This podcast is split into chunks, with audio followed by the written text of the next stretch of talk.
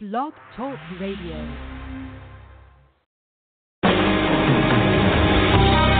Welcome to Spiritual Insights with Charlotte Spicer. Spirituality and Metaphysics Talk Radio, featuring A Course in Miracles, Dream Interpretation, Guided Meditation, and the Psychic and Metaphysics Free for All. It's your opportunity to consult with a professional psychic medium, discuss past lives, the chakras, and more. We are non denominational and there are no limits. Want to change your life? You must first change your mind. Mind. Mind. No matter your religious structure, cultivate peace in your reality through self awareness with an authentic spiritual teacher. And now, your host, Charlotte Spicer.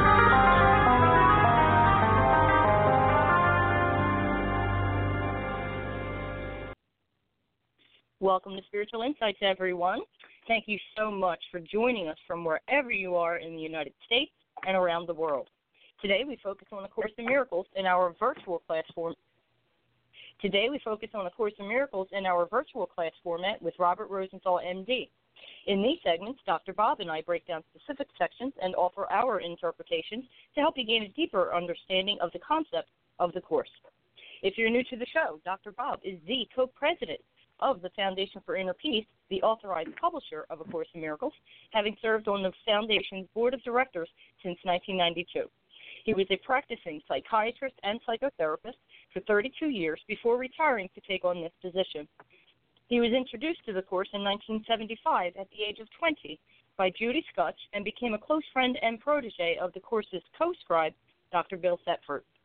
Dr. Bob is the author of From Nevermind to Evermind Transforming the Self to Embrace Miracles, and this is the first of a five book series on the principles of A Course in Miracles, and also From Plagues to Miracles The Transformational Journey of Exodus, From the Slavery of Ego to the Promised Land of Spirit. To read excerpts and purchase From Nevermind to Evermind or From Blake's Miracles, visit drbob-author.com, and that is spelled D-R-B-O-B author.com. To learn more about and purchase A Course in Miracles, visit acim, as in miracles.org. And to review the archives of our virtual classes and all of the other segments that we offer on the show, visit spiritualinsightsradio.com. Your comments are welcome. Well, today we are picking up where we left off and we're also starting a new chapter or a new section of chapter 17, which is Section 5, the healed relationship. And this is an exciting topic for me, given all that we've talked about on the show. And I'm excited to get into it. But first, let me welcome Dr. Bob back to the show. Hello, Dr. Bob. Hello, Char. How are you? I'm okay. Are you all right? Yeah, yeah. Am I coming through um, clearly? Because I'm on a Yeah, you're- different kind of a setup today than usual. Oh, you are? Okay. Um, yeah, it sounds okay. Yeah, I, I unfortunately had to go to a speakerphone. Uh, it's a long story. Okay. That, okay, there, there's a bit of a difference, but it's not too bad. okay, okay. So So, I'm yeah. saying, yeah. Well, welcome back. Good to be with you again.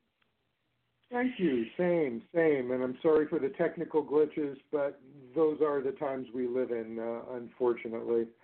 Oh yeah, it's Mercury retrograde. Is it know? really? oh Okay, yeah, remember I remember. I said in my email last night, barring Mercury retrograde, hopefully all will go well. But it's okay. Yeah, well, we'll factor that in. Well, no worries because I'm taping privately, so I can just clean this up. Lickety Great. So Lovely. anyway, I was uh, saying in my introduction that I was excited about this section because um, we don't we don't often talk about the other segments on the show. You know, none of us really do because we're all so busy. But what's come up lately is that there are a lot of shifts taking place. Um, there is an energy coming to the planet that hasn't, and this hasn't happened since the time of Atlantis, and it's very powerful naturally. And so there's going to be a lot of, let's say, disturbances, you know, for people so that they can open up more. Part of what occurs with that is that um, we're in an age of authenticity and transparency.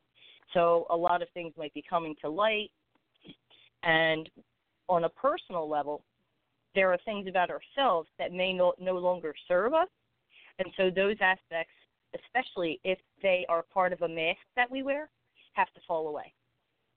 And Mm. so, with all of that, and then combined with the astrological uh, events for this month, which is July 2019, if you're listening to this in the future, uh, we have two new moons, two eclipses, Mercury retrograde, and a number of other uh, alignments, which uh, some are favorable and some are a bit disruptive, to use that word again. And so, it's an opportunity to bring things up from inside us to really examine and look at and um, make a choice. Do I try to continue with this, carrying this burden, so to speak, or do I want to heal what needs to be healed and go from there? And so that ties in beautifully with this section. Yeah, I mean, for me, this section is kind of um, a continuation and a bridge on the whole idea of the holy relationship. And um, I mean, we'll, when we get into it, we'll we'll talk about it more, of course. Mm-hmm. But in this particular section, I really hear the voice of Jesus talking directly to uh, Helen Schucman and Bill Thetford about their relationship, and and in that sense, you know, we might we have to always have to be careful when we're comparing ourselves with anyone else. That said, the advice that they're being given here, I think, is quite generalizable to just about all of us. Mm-hmm. So uh, we can read it, you know, with that in mind. Um, but yeah, you're right. It's this this section is about call it what did they call it creative disruption or something like that. You know that when when something gets uh, turned upside down because it has to if it's going to start to work. Uh, that's what Right. this section's about. Right. And another reason I wanted to um, preface uh, this class with that is because as a result of of those disturbances, people may come to a point where they realize a relationship that they're in, no matter what kind of relationship that is, may not be sustainable.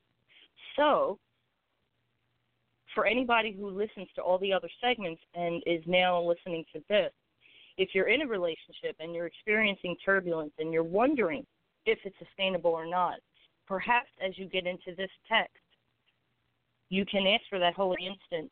And if you want to remain in that relationship, perhaps it, it can be transformed. That's my, um, that would be my hope for everybody. But what will be will be. Yeah, Yeah. I've always said in um, in my psychotherapy work as well as spiritual work, when we make a deep commitment to change in a relationship, one of two things is going to happen. Either the other person is going to start to change too, um, mainly because you know our perception of them is a reflection of what's in our own mind, or it's just not going to work and they're going to leave.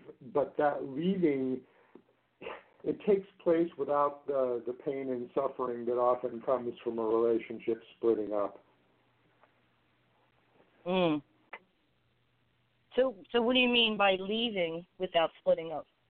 Do you mean? Um, no, no, um, no. It's it's a lead. In other words, if if if you make a commitment to change and the other person just isn't there, the relationship will fall apart. Um, Right. But uh, I'm, I, I just had uh, an example of this happen where someone had reached out to me. Um, they'd heard a webinar I'd given on relationship, and they said, um, you know, uh, I listened to your webinar and I broke up with my girlfriend the next day. And we kind of, you know, went back and forth with a few emails. And I made the point that, you know, his reasons for breaking up were really pretty much fear based and ego based. And he said, Yeah, you're right. And he went back into the relationship with a new sense of commitment, not necessarily to the relationship, but to their mutual spiritual paths. And a day later, the woman broke up with him because with that kind of commitment, that wasn't where she was. But but it now was not his fault. He didn't feel guilt. Um, he could see who they were and where they were very clearly. So the parting of ways, not that it was easy, but it was a lot easier than it otherwise would have been. Huh. That's an interesting chain of events. yeah. Well, and I've seen this, you know, in, in my couples therapy work, uh, you know, in the past where where you know someone's having an affair and you know and then they decide I really want to work on my marriage but it turns out their partner really isn't there and they discover that he or she has been having their own affair or that that he or she is just done and not able to work on it. So it, it's kind of this creative disruption where either things start to really shift and move in a direction that's for the better or the relationship doesn't work. But that's different, and we'll see when we read this section, and we may not even get to that part of it today. That's different than going, oh, this relationship, I'm dedicating it to holiness, but now it doesn't give me what I want, so I better go looking somewhere else to get what I want. That's a big mm. switch by ego. Right. Well, I'm hoping we can at least get to uh, paragraph six. If we uh, could. well, we'll try. What's that? We'll try. I said we can only try. We can only try. I know. Look, who, look, listen to us. Anyway, it would be ideal if we could get to paragraph six. So before we begin, I normally like to just stick with the section I'm in. Um, I don't bounce around too much, but I did find something, and I want to emphasize that.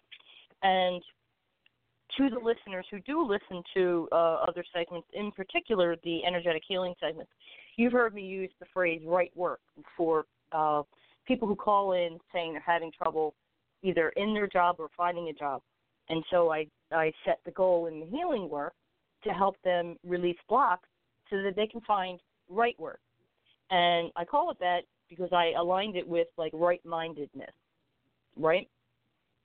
And so as we read this section, I want to bring your attention to uh, right mindedness because right mindedness is aligned with truth, and wrong mindedness is steeped in perception, and that's some of what we're going to be getting into today. So if you would like to read up on that, you can check out chapter 4, section 2, Illusions of the Ego. So that's some extra reading if you're interested. Mm. But yeah, I love this section. I love every section. Yeah, me too. I kind of forgotten about this one, and when I started reading it, it was like, oh yeah, this. I remember where it said this. This is good. Mhm. Mhm. So, um, do you have any talks coming up? Are you giving any uh, talks? Um, Later I this year will be.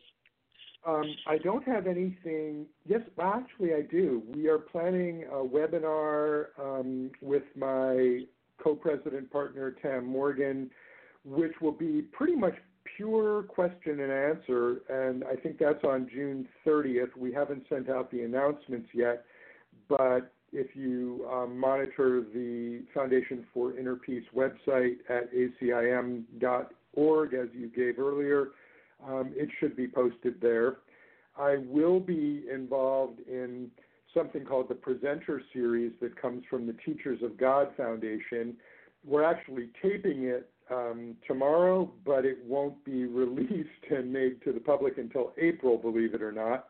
But it's wow. a good series. They have some good teachers there, and um, and, and, and mine will be on living forgiveness as a path to intimacy and uh, wholeness um, or something like that.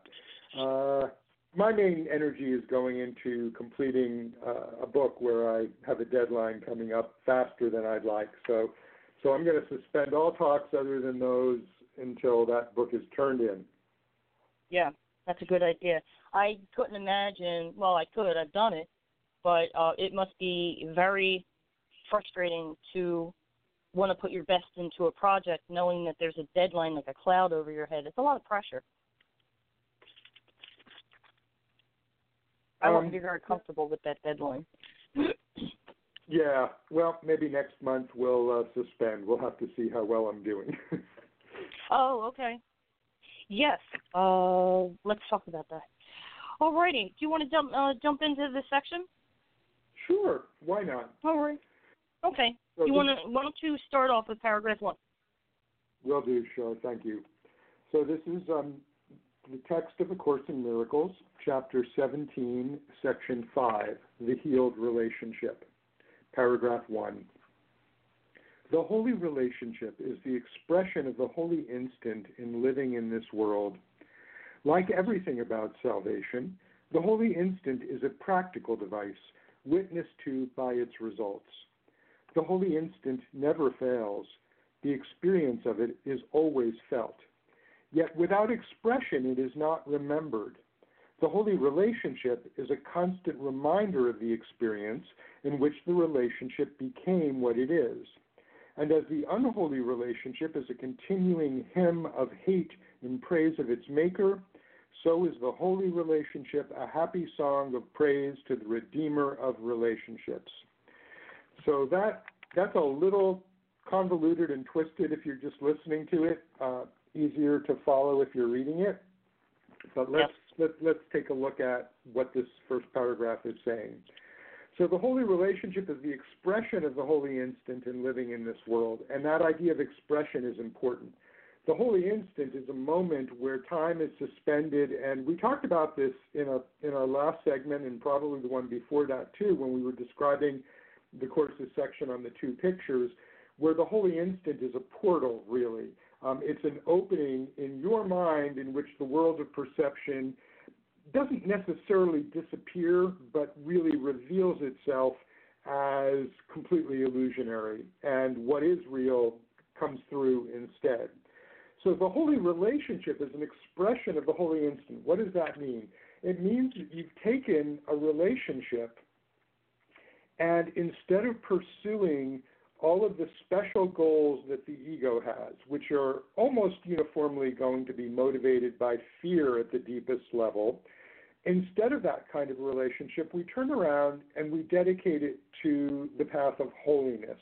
We want to see only holiness in the other person, in our partner, uh, because we recognize that in doing that, we get to glimpse holiness in ourselves. Uh, why is this so? Because the Course tells us that they are us. We're all broken aspects of the one Son of God. So, how else can you recognize it in yourself without recognizing it in the reflection of yourself that is another person? It, it's just not possible. Um, quick sidebar this is where A Course in Miracles is a very, very different path than many spiritual systems which emphasize the enlightenment of the individual self. The Course says there is no individual self. That's part of the ego's illusion, convincing you that you're a body with a personality and your own unique history, all of which I talk about in the very first chapter of From Nevermind to Evermind.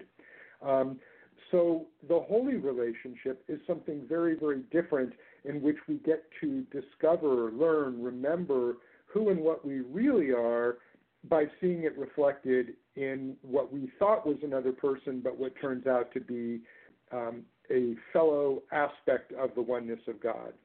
So, what this is saying is um, the Holy Instant is a practical device. What does that mean? None of this course is theoretical. I've heard so many people over the years say, oh, the course is so intellectual. That's an ego defense. Pardon me, that's crap. That's your ego saying, oh, I don't want to put in the work to learn it, or it's too hard, or I don't understand it. Well, the ego is going to do everything it can to keep you from understanding it. There is no other spiritual system that I'm aware of that has 361 workbook lessons for every day of the year because the last five are the same. Um, how practical is that? You know, it doesn't get any more practical than that. So, what this paragraph says is the course is practical. It's about applying its teachings, and when we apply them, and only when we apply them, do we see and learn that that they work.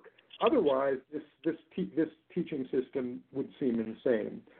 So the holy relationship is how we remember the holy instant, how we apply it, how we experience it um, when we're not actually in it all the time.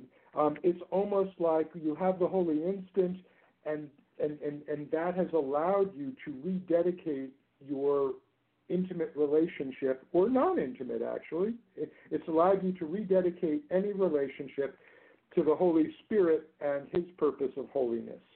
And when you do that, the whole thing changes, as we'll see. That last line, um, as, as the unholy relationship is a continuing hymn of hate in praise of its maker, um, that sounds pretty harsh, but when we get down to looking at what the ego does, it actually is harsh.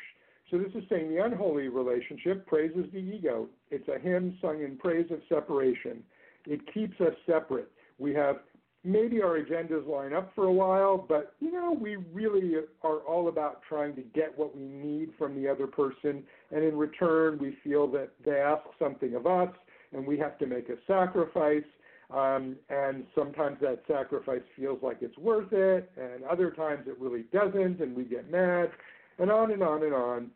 But it reinforces the notion that we are separate. Whereas the holy relationship gradually begins to show you that you're both walking together, um, walking to the tune of a song that comes not from your own minds or your own separateness, but from the Holy Spirit, and it becomes a happy song of praise to the Redeemer of relationships. Okay, I'm going to be quiet there and turn it over to you, Sharp. Well, to be honest, uh, anything I would have said, uh, you said in a, in in a close manner to how I would have said it. But I, with everything you just said, I don't feel that there's anything I can add to it to make it more complete. It's complete in and of itself, honestly. Wow. So, Thank you. Well, our minds No. are joined. that that that flowed. That flowed. That was great. No, there's nothing I can add.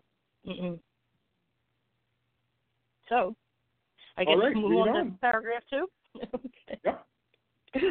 Alrighty. Uh, before we go into this, let me think. No, I'm just going to read it. Okay. Paragraph two. The holy relationship, a major step toward the perception of the real world.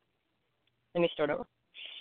The holy relationship, a major step toward the perception of the real world, is learned. It is the old, unholy relationship transformed and seen anew. The holy relationship is a phenomenal teaching accomplishment. In all its aspects, as it begins, develops, and becomes accomplished, it represents the reversal of the unholy relationship. Be comforted in this. The only difficult phase is the beginning. For here, the goal of the relationship is abruptly shifted to the exact opposite of what it is. This is the first result of offering the relationship to the Holy Spirit to use for His purposes. Okay, this first sentence is rather loaded, so I want to go a little deeper in, and I'm going to refer to the section I was mentioning before we got started, chapter 4, section 2, the illusions of the ego, because this is extremely, um, it, it gives you an idea of what they're saying about it's a major step towards perception of the real world. So we're in the world. We can look around this and say, okay, we're in this world.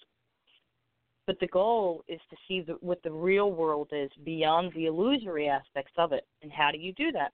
So it's about perception. So that's what I'm going to zero in on in this sentence is perception. And now what it says in chapter four about that so that you get an idea a little deeper of what this is all saying.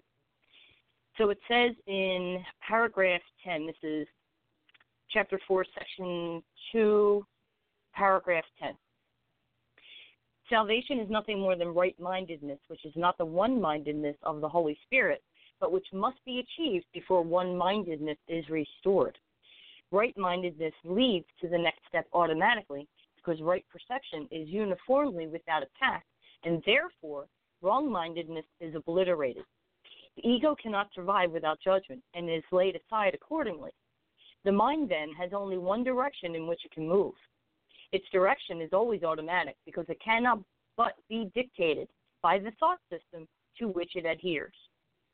Paragraph 11 goes on to say it cannot be emphasized too often that correcting perception is merely a temporary expedient. It is necessary only because misperception is a block to knowledge, while accurate perception is a stepping stone towards it. The whole value of right perception lies in the inevitable realization that all perception is unnecessary. This removes the block entirely.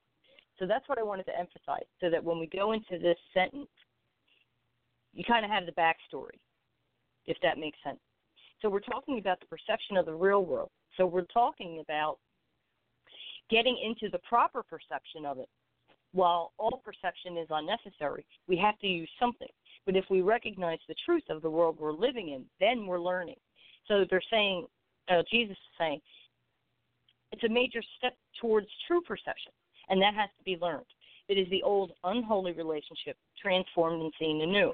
So you get to see a relationship that is fraught with misperceiving the other person, perhaps their goals, perhaps you think you're on the same page. There's some kind of discord between you. Maybe you understand where it comes from. Maybe it's something that just vibrates beneath the surface, but there's something that is not in alignment, and so you experience turbulence. But when the unholy relationship transforms and it's seen anew through true perception, through through truth, then you are starting to see it for what it is. In um, the holy relationship is a phenomenal teaching accomplishment because look at the enormity of what you've learned about relationship and about spirit. Because when you do look at that reflection of yourself, your partner, your coworker, when you go beyond the individualized uh, aspects of that person and you see that spark of light within them, that's a huge step and that's a major accomplishment. Okay? So, in moving on, in all its aspects, as it begins, develops, and becomes accomplished, it represents the reversal of the of the unholy relationship.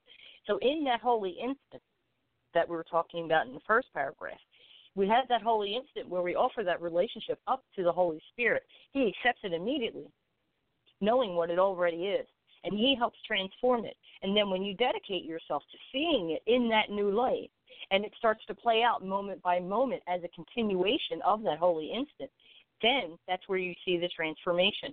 Then when you look back at the relationship, you can see what was really wrong with it because now you can see what's really right about it. Okay? What's really uh, loving and holy about it. Okay? So be comforted in, in this. The only difficult phase is the beginning. Why? Because it's new and it's scary. Okay? For here, the goal of the relationship is abruptly shifted to the exact opposite of what it was. Any abrupt shift is going to be jarring. And so when it comes closest to your heart in terms of an intimate relationship, a personal relationship with your partner, to experience an abrupt shift of any kind would be startling, to say the very least. And so, in this context, of where we're let's say we are all witnessing somebody else, another couple, not our own relationships because that's a little too close right now. But let's look at another couple we know and imagine that they have a holy instant and that they have this abrupt shift in their relationship and how turbulent and scary that must be. And we would certainly feel for them. Um, but if we know the bigger picture of why that's occurring, we know the beauty of it. So the goal of the relationship goes through a shift to the opposite of what it once meant to the couple. It goes from a special goal to a holy goal. The special goal would only have anything to do with things that are in 3D. Okay? So a holy goal would have everything to do with love and truth and spirit. Okay? So this is the first result of offering the relationship to the Holy Spirit to use for His purposes. So His purposes are to show you the truth of the relationship in the first place. And so when you offer that up, He accepts it. You have your holy instant. Then you rededicate. You can then see the transformation. It doesn't always mean the relationship has to end. However, if both partners are willing and capable, sometimes people just aren't capable in that moment. Perhaps there's something more they need to learn. Perhaps there's something they need to experience there's so many factors that go into a relationship on planet Earth. But if if you can both step into that light and see the relationship through new eyes, after it's been transformed and you see it anew, as it says in, in uh, sentence two, then you're closer, a huge step closer, toward perceiving the world as it is as it says in the first sentence. I know I took the long way around that, but that first sentence had too much meat on it for me to put the rib down and walk away. Over to you, Bob. All right. Yeah, no, I think I think you you nailed it. Uh, and that first sentence, you know, a major step toward the perception of the real world. Uh, that that does kind of wrap the whole thing. Um, so I don't have a lot to add here. I just would want to emphasize that I would like to emphasize the emphasis on perception. That the section you read from chapter four talked about, you know, correction of perception being necessary, and here we say the holy. It says the holy relationship is the old unholy relationship transformed and seen anew. And I'm going to underline seen anew. In other words, you're seeing it in a new way. You're seeing it as if you hadn't seen it before. You're allowing the Holy Spirit to show you His vision of it.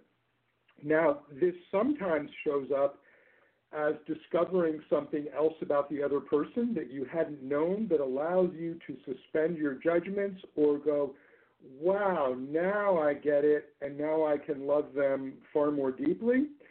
But at its deepest level, it means that you're seeing them for who and what they are, which is nothing less than the Son of God, the child of God, which is exactly what you are. It's what I was talking about in the first paragraph.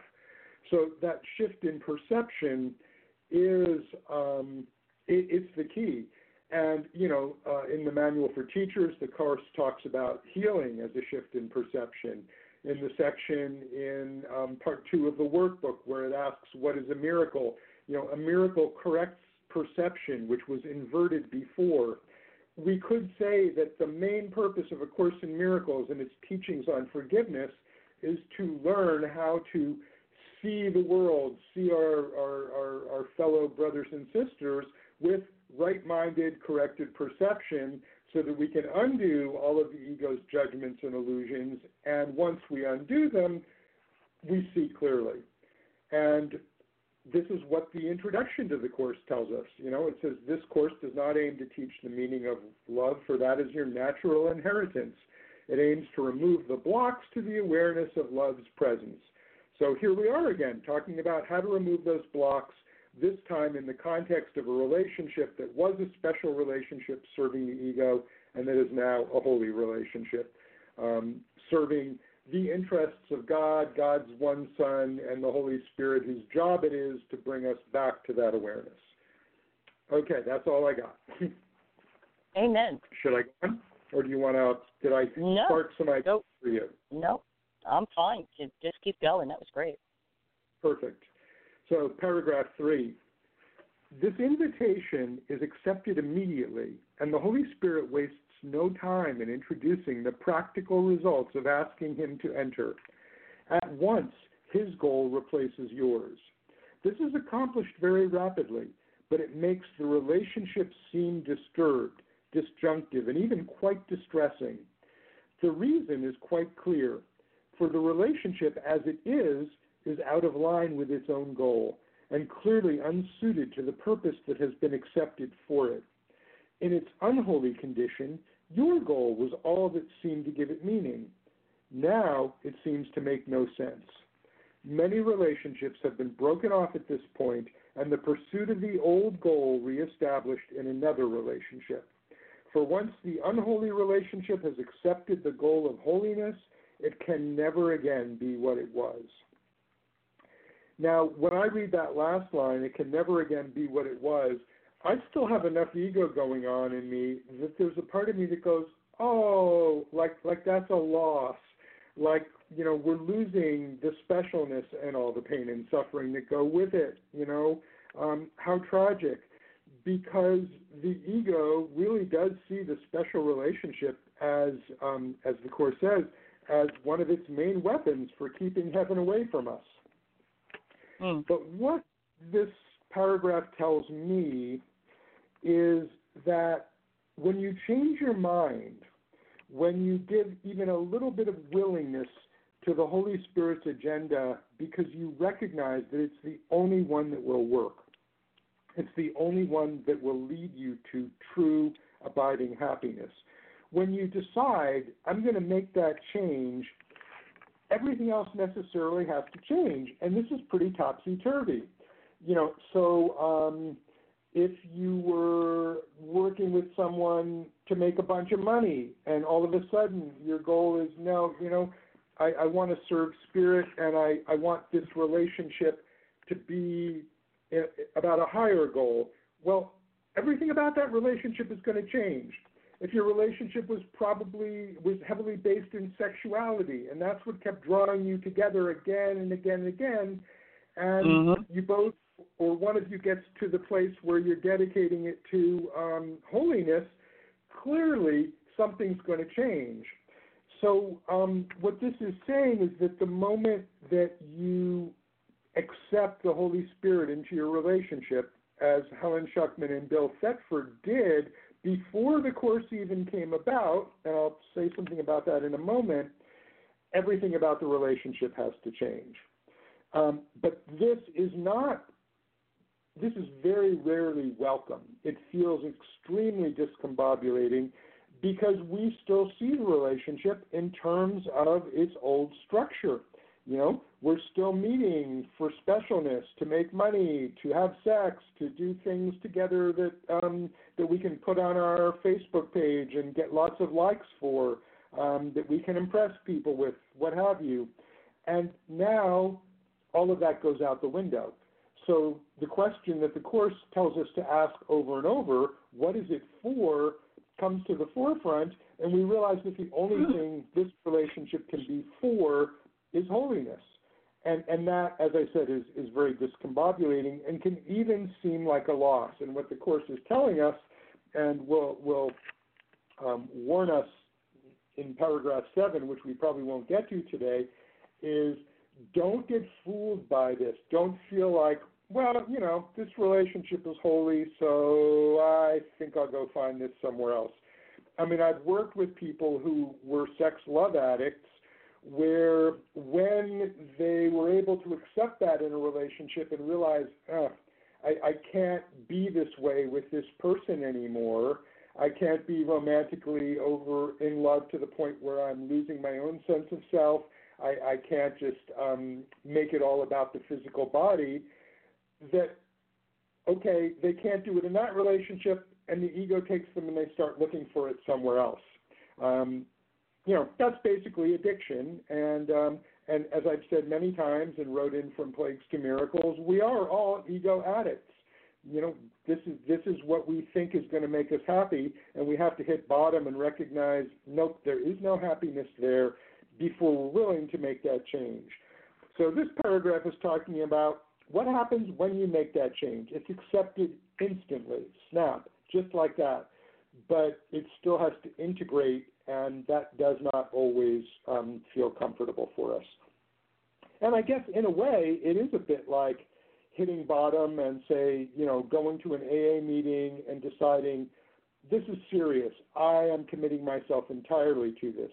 The moment you do that, your whole life, which was centered around drinking and, and how to do that and, you know, all the clever schemes and the lies that went with it, all of that goes out the window. But that's where you were living. I mean, I remember one guy I used to work with who was a, an alcoholic who actually rigged it up so he could drink while driving by taking the windshield wiper fluid in his car, emptying it out, putting um, vodka or gin in there instead, and rerouting the tube from the windshield uh, inside the car under the dashboard so that he could drink, but it wouldn't look like he had any bottles in there. That is an extreme manipulation of reality to serve um, an ego goal. And if you are now serving holiness, that's the sort of thing that no longer works. Um, That's crazy. I think I said everything that, that comes to me about this, so I'll turn it over to you. Wow. I'm um number one. I'm appalled. Uh, yes, that is extreme. My goodness. Okay. Yeah. Wow. Um, my main points to emphasize is that the unfamiliar is scary, and that's why the ego would be uh, shocked into action to uh, either try to keep the relationship the way it is or break it off and go get that main ingredient in another person. Okay. And I agree with you, that would be a form of addiction. So, the unfamiliar is scary, but if you're committed to finding peace, that's the goal here.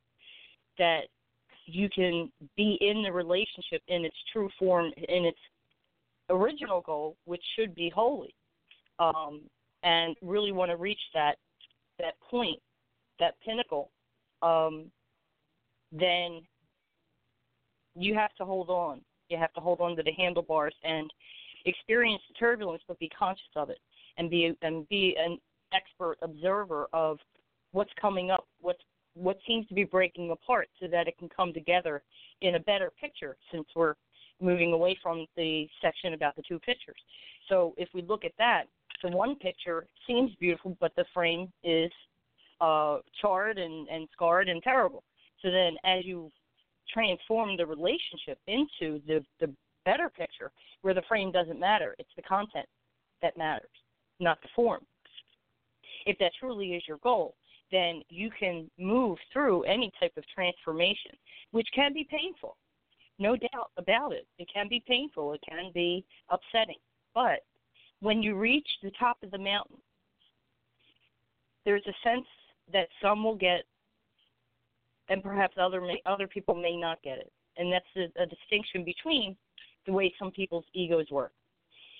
And the distinction is when you get to the top of the mountain, for some people, I'll use um, uh, let me use astrology as a as a prop here. For people like Capricorn, who like to plan and they're step by step and they're and they're plotting up the mountain, when they reach the top, they get a sense of satisfaction, a sense of peace, and a sense of accomplishment. That's how some people might approach this in terms of relationship. But for others, when they get to the top of the mountain, it's very quiet. And to them, they might perceive it as boring. So, what we're really looking at here, as I interpret it, is we can go from the struggle of a special relationship, which is very exciting to the ego, to the peace of the holy relationship, which can seem very boring. Does that make sense? Yes, it does. And so it would be, I would think that there would be a moment in someone's mind, if they read this, absorb it, and attempt to apply it, that they might have to pause and say, is this what I really want?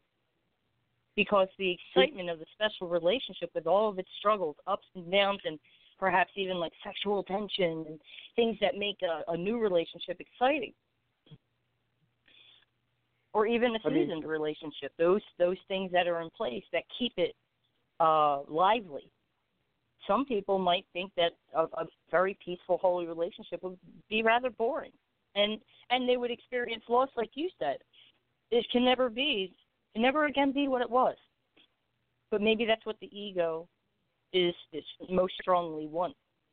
So it would take practice in relinquishing how the ego holds you in um, perpetual struggle and really want to accept the goal of the Holy Spirit so that you can really experience that sense of spirit in the relationship. Anything you want to uh, yeah, pile on there, uh, Dr. Bo? I was just going to jump in and say that um, we think of boredom as sort of the absence of emotion, but boredom is an emotion, and it's a negative emotion. It doesn't feel good. It really is about a certain degree of distress, and I think you said it exactly right. It's um, it, it's it's kind of the way we judge the absence of stress, distress, and a high. And if you are an addict, anything that is not a high feels like it's not worth pursuing. Uh, it can be judged as boring, but you know we can't live our lives on roller coasters. Um, or you know it, it, the ups and downs eventually will crash you, and that's what most addicts eventually find. And so once again, as ego addicts, yes, it's very tempting to say, "Oh, the peace of God, who wants that?" Here we are in this exciting world. Well, yeah, and you can play Russian roulette too, and that's uh, apparently very exciting. But the end result is death, um, and you know, and that's where the ego always wants to take us to, because to the ego, death is the ultimate proof that that you've triumphed over God. See, look, I died. Except that, as anyone listening to this show probably understands, death really isn't an end. Your body's gone, but your body wasn't you and now you're to, you know, need to do all of that uh, regrouping and figure out what the lessons are you need uh, to learn and come in all over again. So boredom you know, I I tell people be aware of boredom and flag it the same way you would anger or depression. Um, it, it's an emotion that needs to be brought into awareness and seen not as neutral but as negative and then okay what is this about? Where is this coming from? And let me give it to the holy spirit so that i can move beyond it. Right on. Okay. couple things the um talking about boredom i like to equate it with fatigue when you indulge or uh, experience some too much of any one thing, anything under the sun, whether it's um, alcohol, since you're talking about that, too much alcohol, and you're going to have a hangover. Hangover is fatigue from the body trying to metabolize it, right? Mm. And so, in a relationship, with its exciting ups and downs and um, surprises, um, fires to put out, problems to solve, uh, makeup, you know, breakup to makeup, and all those um, aspects of that relationship journey. Eventually, you can become very fatigued by it all, and you get to a point where Helen and Bill got. There's got to be a better way. This is the better way. Yes. And it you uh, reminded me of what I read in section four, and it's funny because it says exactly what you said. Um, you may ask, and, and I'm still in paragraph 11 in chapter 4, section 2. You may ask how this is possible as long as you appear to be living in this world. That is a reasonable question. You must be careful, however, that you really understand it. Who is the you, quote unquote, who are living in this world? Spirit is immortal, and immortality is a constant state. It is as true now as it ever was or ever will be, because it implies no change at all. It's not a continuum, nor is it understood by being compared to an opposite. Knowledge never involves comparison. Comparison. That is its main difference from everything else the mind can grasp. And so, to what you were saying, who are you anyway, living in this world? And we can't know what will make us happy, what's best for us. Right. Our Creator does because we are, you know, yes, we're all the same, but we're all individuated aspects of the Creator with an ego added that gives you all of your hopes, fears, attachments, and um, uh, expectations. So, you know, to follow up what you had said, which now I'm starting to forget.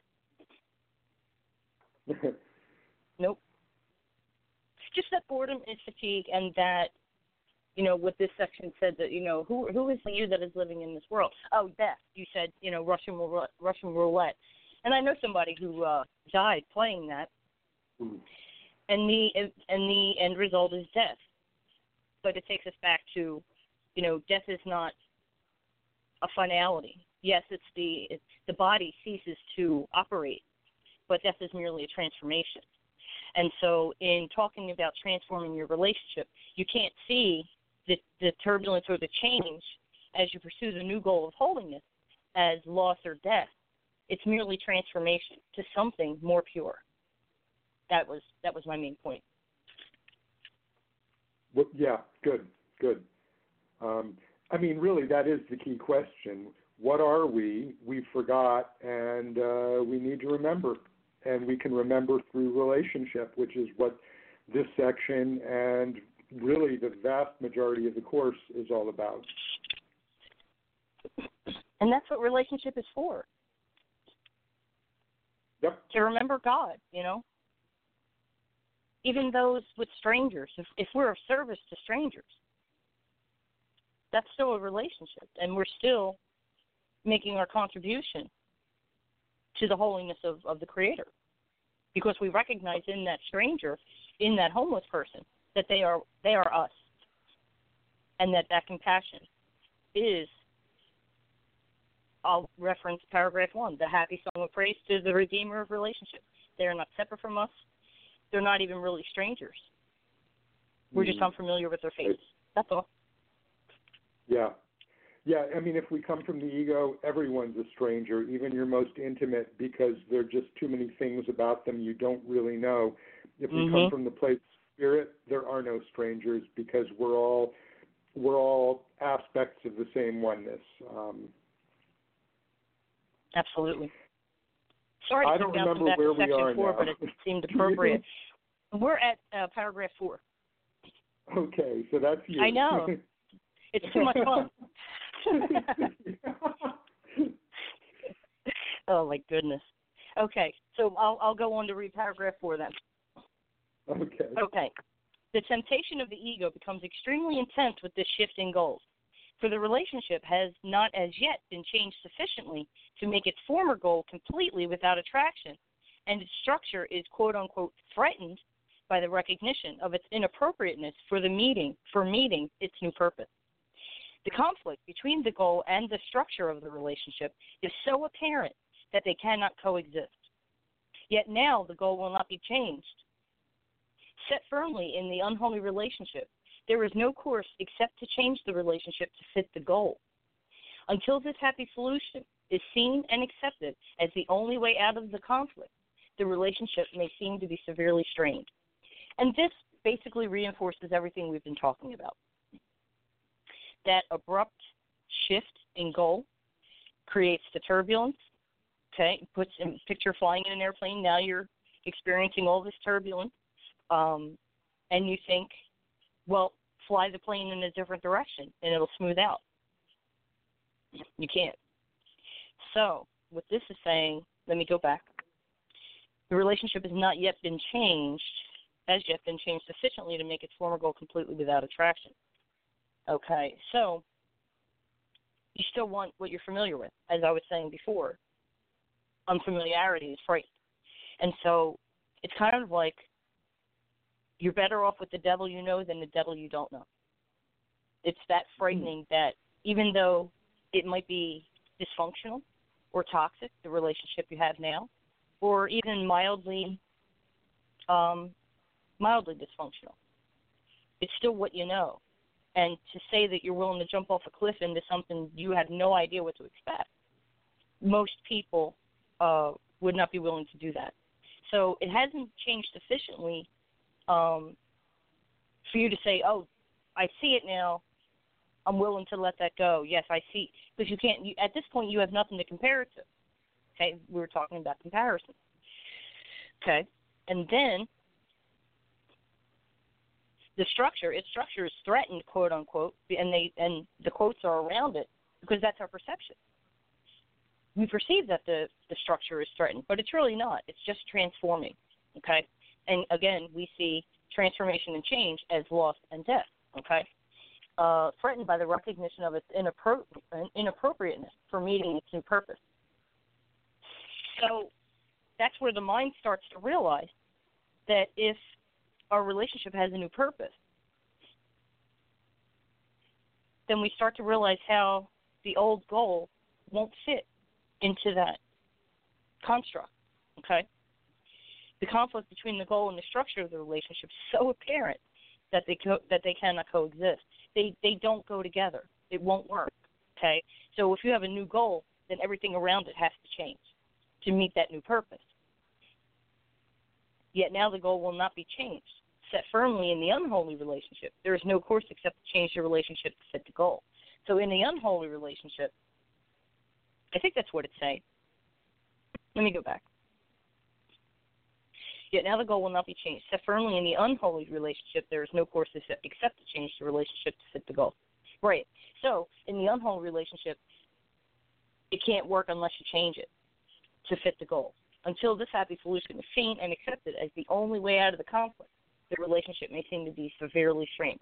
So you're going to continue to experience turbulence and strain as long as you try to keep the relationship as it is with a new goal as its purpose. It can't work.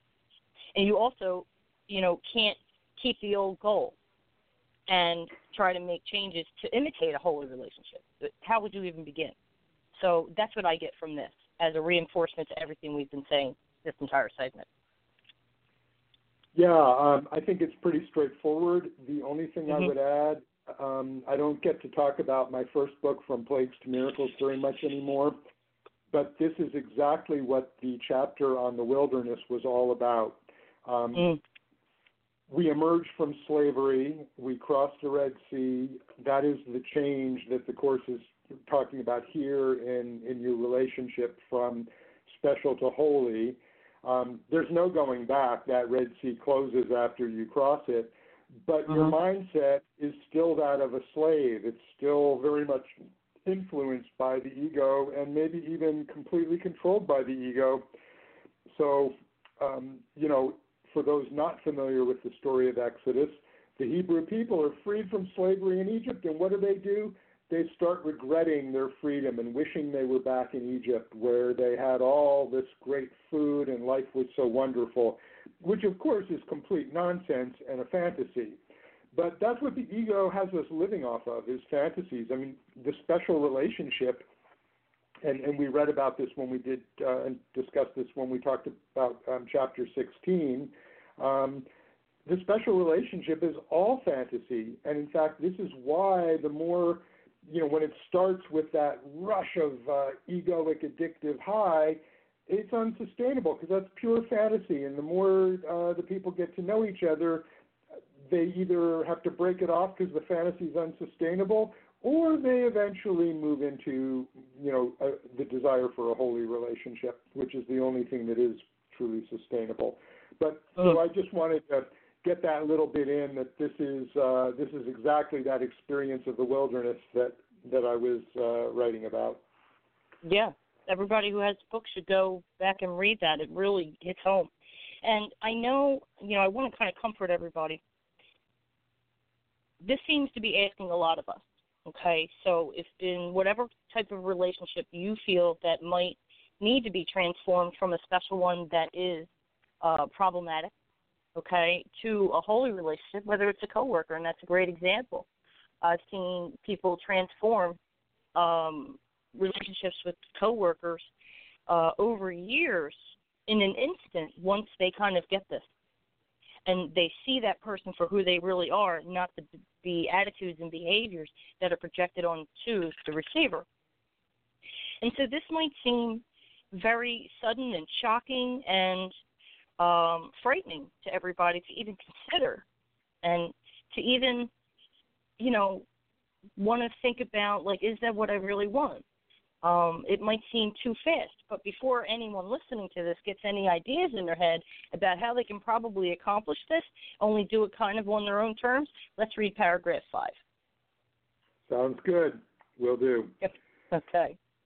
Paragraph five. It would not be kinder to shift the goal more slowly, for the contrast would be obscured and the ego given time to reinterpret each slow step according to its liking. Only a radical shift in purpose could induce a complete change of mind about what the whole relationship is for. As this change develops and is finally accomplished, it grows increasingly beneficent and joyous. But at the beginning, the situation is experienced as very precarious. A relationship undertaken by two individuals for their unholy purposes suddenly has holiness for its goal. As these two contemplate their relationship from the point of view of this new purpose, they are inevitably appalled. Their perception of the relationship may even become quite disorganized. And yet, the former organization of their perception no longer serves the purpose they have agreed to meet.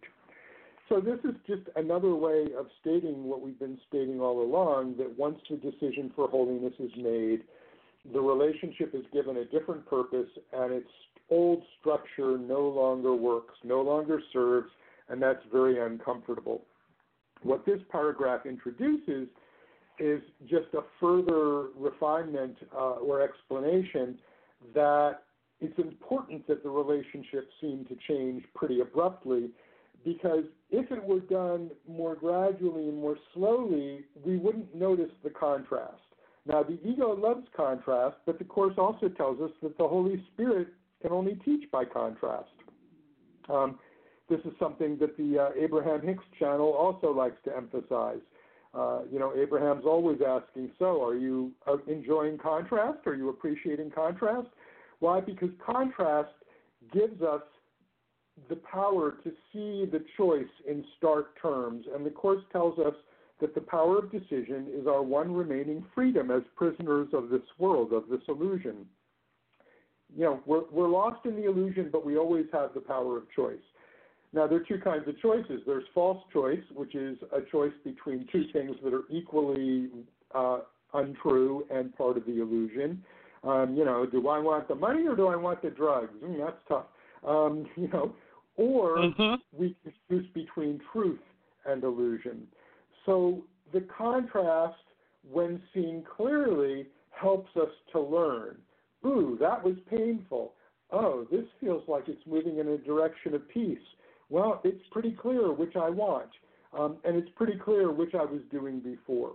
So all this this adds this paragraph um, is the idea that you know don't bother cursing out the Holy Spirit for making that change so fast and uncomfortable that's that's really what it's supposed to be, and that that serves your learning purposes because it shows you very um, directly how much that old relationship did not work.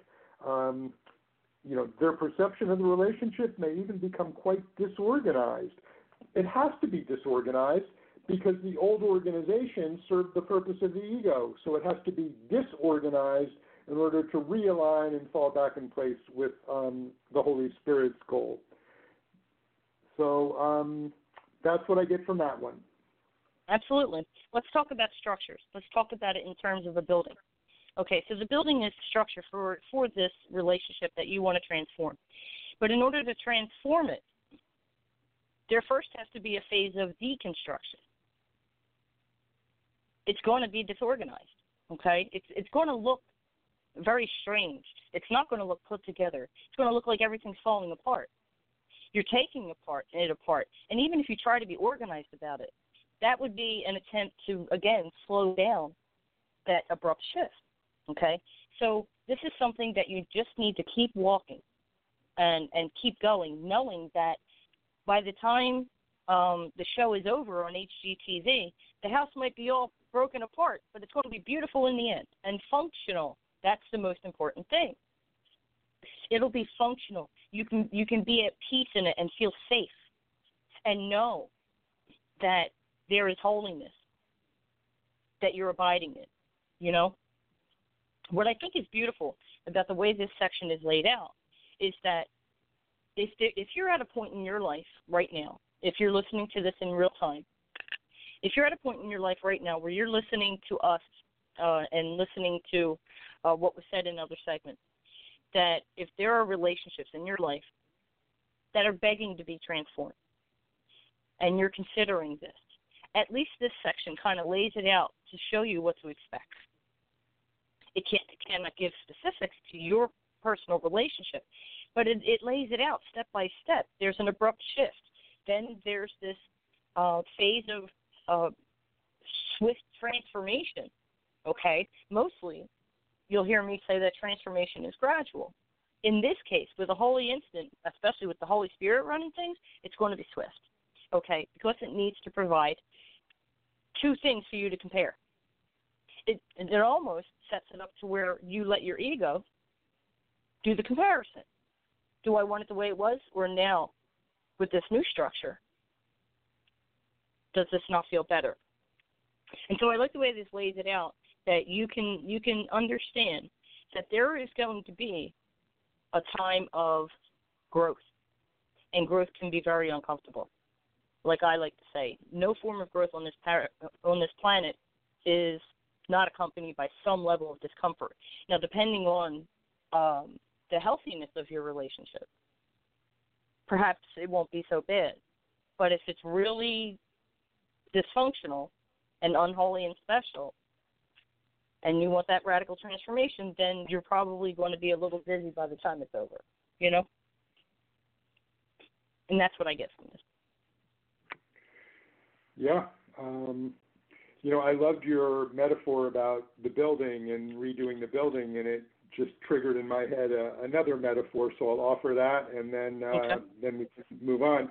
Um, you know, if you break your leg out in the woods and uh, you're living in the middle of nowhere and there are no doctors and no hospitals and the thing just heals on its own but heals in a way where it's crooked and it makes it very difficult for you to walk. And you know, you do your best, you get around, but then you uh, find yourself in a different set of circumstances where there are doctors and hospitals, and someone looks at that leg and says, "Wow, that's a real problem." There is no way to bring that leg back into alignment and correction gradually or slowly it requires re-breaking it and resetting it in order to get it correct. Um, but you don't do that on your own because it would be too painful. You let the Holy Spirit do it if it's a relationship, just like you let a surgeon do it under anesthesia if, if it's a doctor. It's not a perfect metaphor, but I think the idea here is that um, we are broken. You know, we are broken in ways far more profound than the vast majority of us even recognize because we've been living with um, with the misery and suffering that comes from not knowing what we are for so long. So uh, the Holy Spirit resets our relationships. Um, maybe a tech metaphor is even better. You know, you push the restart button and the whole thing shuts down, uh, and maybe you lose the work that you were working on, but that's okay because that work was going in the wrong direction anyway, and you're going to start all over. Um, but that's what the paragraph is is talking about. That was good. And what's funny that you mentioned broken bones that have healed wrong and they're now crooked. I have one. You don't know this because we've never met. okay. But um if I I could send you a couple pictures where you can see it. It's my left arm. Huh. And uh yeah, it broke when I was 2 years old. And I was not properly supervised. Is how it broke in the first place. I jumped off a bunk bed. I thought I could fly. I really you were missed remembering. home. I was, I was, and I wanted to, I wanted to fly. Um, but I remember the whole way down, time slowed down, and I remember landing in the dust bunnies under the, the bottom bunk. But anyway, so I did. I was taken to the hospital, and it was set, and I was put into a cast and all that stuff. Um, but I was allowed to play, and, and I was too, and I had a sling on, and I didn't like the sling; it pinched my neck. So I was playing and sliding down the steps and, and dragging the cast behind me. I was allowed to do this uh, for some reason. Wow. And the cra- the cast cracked, and I was like, "Oh, look, I can move my arm." And here I am moving my arm, playing with the cast, not knowing that it was shifting my bone. And that's the way it healed. I was not taken to have it recast, and so it's Oh. crooked. Yeah, uh huh. Yeah, that it sucks. But maybe at some point, I might be a little too old, but maybe at some point I can get that fixed. Um, I want to read That's, paragraphs. that's on, What's on path you will. Yeah, let's Yeah. uh, read paragraph six because that was your goal for today. That was my goal, and it's pretty self-explanatory. And then we can uh, wrap things up. So here we go. This is the time for faith, and I emphasize faith because faith is in italics. You let this goal be set for you. That was an act of faith. Do not abandon faith now that the rewards of faith are being introduced. If you believe the Holy Spirit was there to accept the relationship, why would you now not still believe that He is there to purify what He has taken under His guidance? Have faith in your brother in what but seems to be a trying time. The goal is set. I repeat, the goal is set, and your relationship has sanity as its purpose. For now, you find yourself in an insane relationship, recognized as such in the light of its goal. And so there it is. Don't give up. It might be turbulent. Things are going to change. It might be frightening. But if you do this, know that on some level, the transformation is already complete. Your understanding of it is already complete. The holiness is already there. It's just a matter of you walking through kind of like a sandstorm until you can meet up with that right perception and recognize that the relationship is now carrying its original goal, not the one the ego imposed on it. I think I can leave it at that. I feel yeah, I think pretty complete. pretty straightforward. I agree. Um, you know, that last line sort of wraps up all six paragraphs. For now, you find yourself in an insane relationship, recognized as such in the light of its goal. it's kind of what you were talking about before. It's it's like waking up from that alcoholic stupor in the party where you did all the crazy stuff, and you look around and your house has been trashed, and you go, okay, this this no longer fits. You're seeing the relationship that you had clearly for the first time because you've set the goal differently. Um, mm-hmm. And it, it, this is the time for faith. I also like the word trust. Um, to me, faith has some religious connotations that are unfortunate. It kind of implies yes. believing even though it's not true, um, like which is not how the course is using it. Um, yeah, that's I false think hope. I I stay away from that too. Me too. Me too. So I think mm-hmm. trust is a better word. It's like, hey, you made the decision. Trust that you gave it to the Holy Spirit who knows you and loves you perfectly. Why wouldn't he, given that he's accepted this from you, why wouldn't he then take you through it in the best way possible? So we have to trust. Absolutely. This is so timely because with everything yeah, we've been is. talking about, as I said, uh, we're we're at a point where um, we're going through all these shifts, and some relationships might not be sustainable. So, uh, if anybody wants to go and check out things from an astrological point of view, since I brought it up so many times in this segment, you can go to astrologyzone.com. It's run by Susan Miller, who is scary accurate as an astrologer, oh. and um, that will tell you kind of what to expect. You know, which planets to affect which part of your life um, relationships are going to come up because there is an eclipse, you know, um, and a new moon. Things are going to start to reveal themselves, and so I hope that everybody uh, does have trust in the process. And even though you might be having a hard time now, or will be in the next couple of months, just trust that it's it's all breaking down to be put back together in a way that supports you the way you're meant to be supported, and not the way we've been trying to hold on to things. Okay. Any last all right. Bob? I did not I take think... a prayer up for today. I'm realizing oh. now. Well, um, that is very odd of me. I will flip open the book, and how about I just read whatever I come to? Yeah, follow your intuition. All right, so I just opened to um, lesson 227. For those who don't know, from lesson 220 on, each lesson is um, a paragraph and another paragraph that's a prayer. So this is the prayer from lesson 227. This is my holy instant of release. How perfect. We started with the holy instant, we're ending with the holy instant. Father, it is today that I am free because my will is yours. I thought to make another will, yet nothing that I thought apart from you exists. And I am free because I was mistaken and did not affect my own reality at all by my illusions. Now I give them up and lay them down before the feet of truth to be removed forever from my mind. This is my holy instant of release. Father, I know my will is one with yours. Amen. Did did did you just turn to that randomly? Yeah. Amen yep. indeed. Amen. My goodness. Okay. Let me get over my shock. I'm talking to Dr. Robert Rosenthal. I should not be shocked. Thank you, Dr. Bob, for being here. What's that? The plan is not of us. We put it in his right. hands, and this is what we get. this is what we this is what happens. Miracle. Yep. Thank you, Dr. Bob, for being here once again and sharing your exquisite wisdom with all of us. Thank you, Shar. Blessings. Blessings to you, and I will meet you back here next month. Sounds good. Okay. Take care now. All right, everyone. Bye-bye. That is our show for today. Until next time, God bless and be at peace.